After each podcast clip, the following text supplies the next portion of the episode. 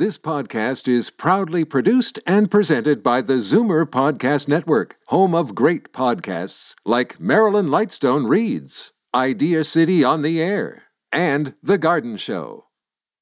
You're listening to an exclusive podcast of Fight Back on Zoomer Radio, heard weekdays from noon to one.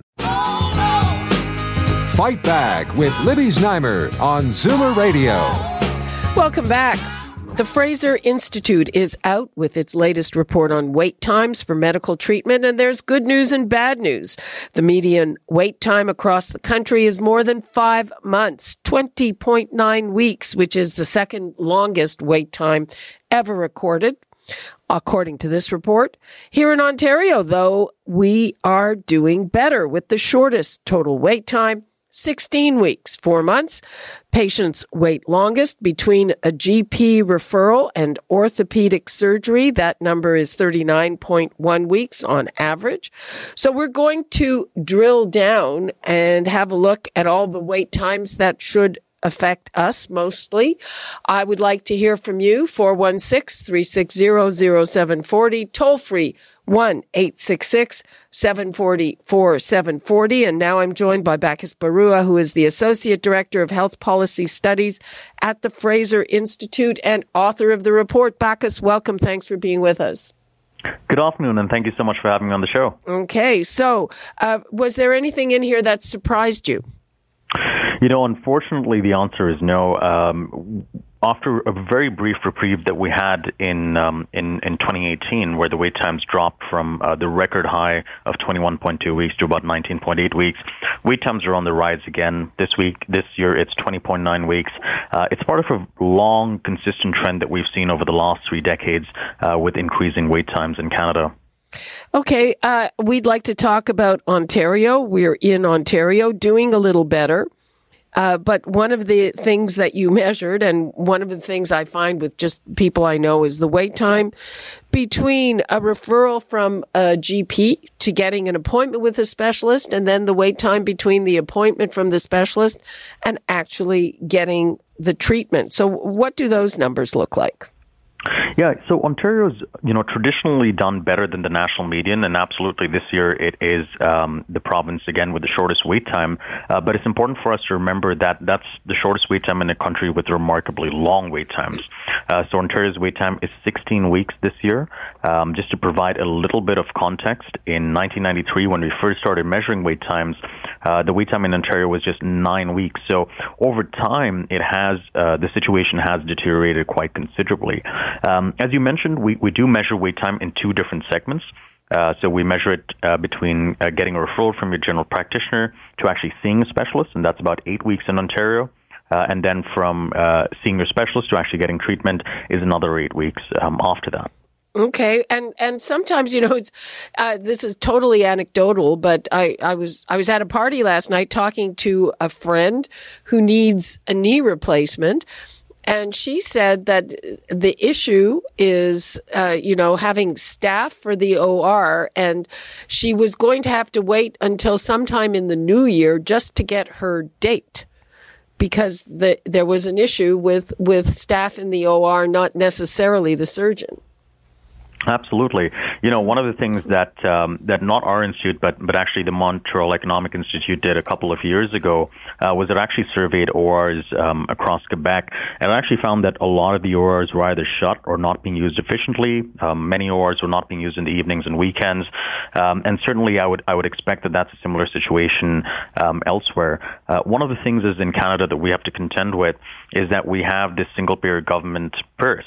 Uh, and so even if resources are sometimes available, even if ORs are available, there isn't necessarily the funding attached to it um, that would enable these ORs to actually be used uh, because of the way that we actually fund our hospitals. Uh, when we look at other countries with universal healthcare, they usually fund them based on activity. So the hospital actually gets paid when a, a patient comes in. But again, because of the complex nature that we've we've um, uh, we've relied on the government uh, as the single payer in Canada, um, that creates bottlenecks as, as, as we can see over here. Okay, excuse me. Um, I want to get into wait times by specialty. I also want to give the numbers out again because I'm sure our listeners have their own stories about wait times and their own concerns. The numbers to call 416 360 0740, toll free 1 866 740 4740. And I am looking at uh, a table on the wait times by specialty. And the one with, whoa, the longest time is orthopedic surgery.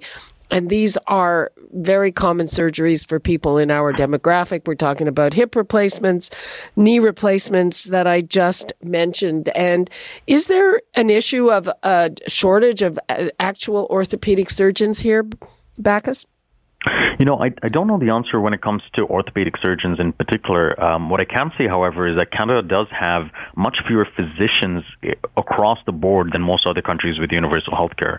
Uh, in fact, another study that we did uh, where we compared Canada to other countries with universal healthcare, uh, Canada actually ranked second uh, second or third from the bottom uh, amongst the 28 countries that, w- that we were looking at when it came to physicians for, per thousand population.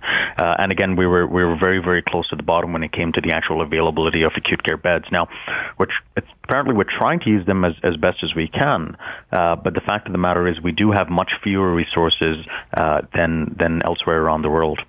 Uh, yeah, and I, I just recently did a story on a big increase in the number of doctors. We're still below those averages, but recently uh, we have seen a big uptick in the number of doctors, grad, newly graduated doctors.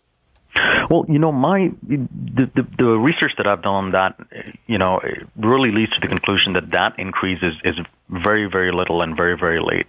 Um, Canada was actually on par with other countries with, with universal health care till about, I would say, the late 70s, the early 80s. And then in the early 1990s, there was a huge divergence uh, where the ratio of physicians per capita kind of stayed constant in Canada, but for the rest of the OECD countries kept increasing. Um, it seems like our government's kind of realized the mistake and, and tried to fix it in the early 2000s, and we're starting to graduate more doctors. But again, because of the strange way that that Canadian healthcare is, is structured and funded, um, there were reports, I, I, believe, in 2012 and 2014 that were indicating that some of the doctors that were graduating could not actually get jobs.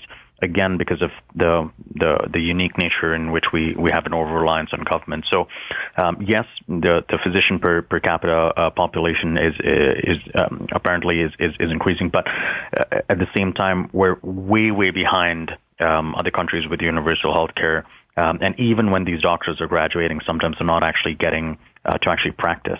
Bacchus, one thing I see here, which I think is a big bright spot, is that the shortest wait time is for cancer treatment, which is very urgent.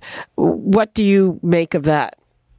You know, you're right. Um, uh, we are able to, you know, apparently the system is triaging correctly. Um, so we do have shorter wait times for uh, things like radiation and medical oncology. Uh, but even there, the wait time is, is fairly long. It's, it's about four weeks on average. Uh, and we have much longer wait times for things like orthopedic surgery, which was 34 weeks in Ontario.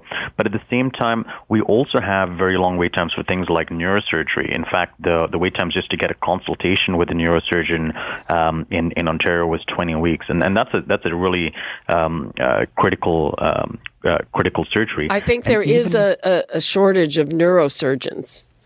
Possibly, um, and, and and the thing is, even when it comes to something like like orthopedic surgery, just because it's not going to kill you, it doesn't mean that that gives the system the right to uh, make patients wait for 34 weeks on average. These are patients who may be in considerable pain, who may not be able to do their jobs properly, uh, and they're being asked to wait uh, for for um, uh, two thirds of a year in order to get that treatment. Uh, there, there's no question that it affects certainly their outlook, and people who are in pain uh, can get depressed and, and have all kinds of other things happening to them. so we know, like the the cancer wait times are under control. General surgery, and the, oh, the other thing that's relatively good news, the other low wait time is for elective uh, cardiac surgery, which is also really important in terms of what you're able to do and not to do, even if it's elective. Yeah, you know, uh, what what we generally see is that Canada's system seems to be uh, fairly good when it comes to something that's a crisis, something that you're going to die from immediately. Um, our system can jump into action and people do get treated. Although even you know even there we do have long wait times sometimes in the ER department. The problem is that we're asking everybody else to wait considerably long, and we're not giving them any path for recourse. Um, importantly, it, it, doesn't have to be this way. When we're looking at other countries like Switzerland, um, the Netherlands, Germany, uh, they have short wait times across the board, including for these treatments. So if we just look at the wait time for elective surgery, um, uh, according to data from the Commonwealth Fund, 18% of Canadians reported waiting four, week, four months or longer for treatment for medically necessary elective surgery. In Germany, that number was zero. Um, so it's not an either or situation. Uh, it's not a situation where, in order to have short wait times, uh, for things like uh, cancer treatment that we have to endure long wait times.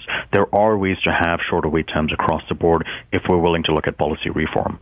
Um, yes, and and there uh, there there are also uh, you know it's it's not all a question of throwing more money at the system. Uh, Bacchus, what would you say the most urgent area of reform is? Is that where you have the longest waits, like orthopedic surgery? You know, I, I think kind of looking at it as a one specialty at a time um, approach uh, will not lead to the results that, that you'd like to see, which is an overall decrease in wait times. Uh, quite often, what, what happens is is uh, politicians and policymakers commit money and efforts to one area only to see wait times balloon up in, in other areas. Really, what we have to look at is is policy reform across the board, learning from the lessons um, from countries like Switzerland, Sweden, Germany, uh, and what they do differently compared to Canada across all the specialties. Mm-hmm. Uh, I I know you're talking about private health care, but beyond that, uh, do you see any other remedy for this? Because uh, there are a lot of people who say that we're just w- with the resources we have, we are not managing them properly. Well, that's definitely the case. Uh, the question is why that isn't happening, and and really it comes down to incentives.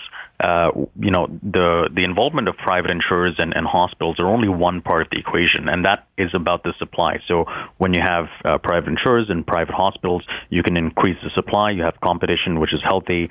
Um, but on the other side, all of these countries also expect patients to share in the cost of treatment. Now, I know that's that's not a that's that's not something that's commonly talked about in Canada, but it is a standard feature of other countries with universal health care uh, that patients share in the cost of treatment, whether it's public or private, because it provides an important important um, uh, signal uh, that these are scarce resources to be used responsibly, and that's what equates the demand and the supply of that equation. And third, which is what really brings it all together, is the way that the hospitals are funded.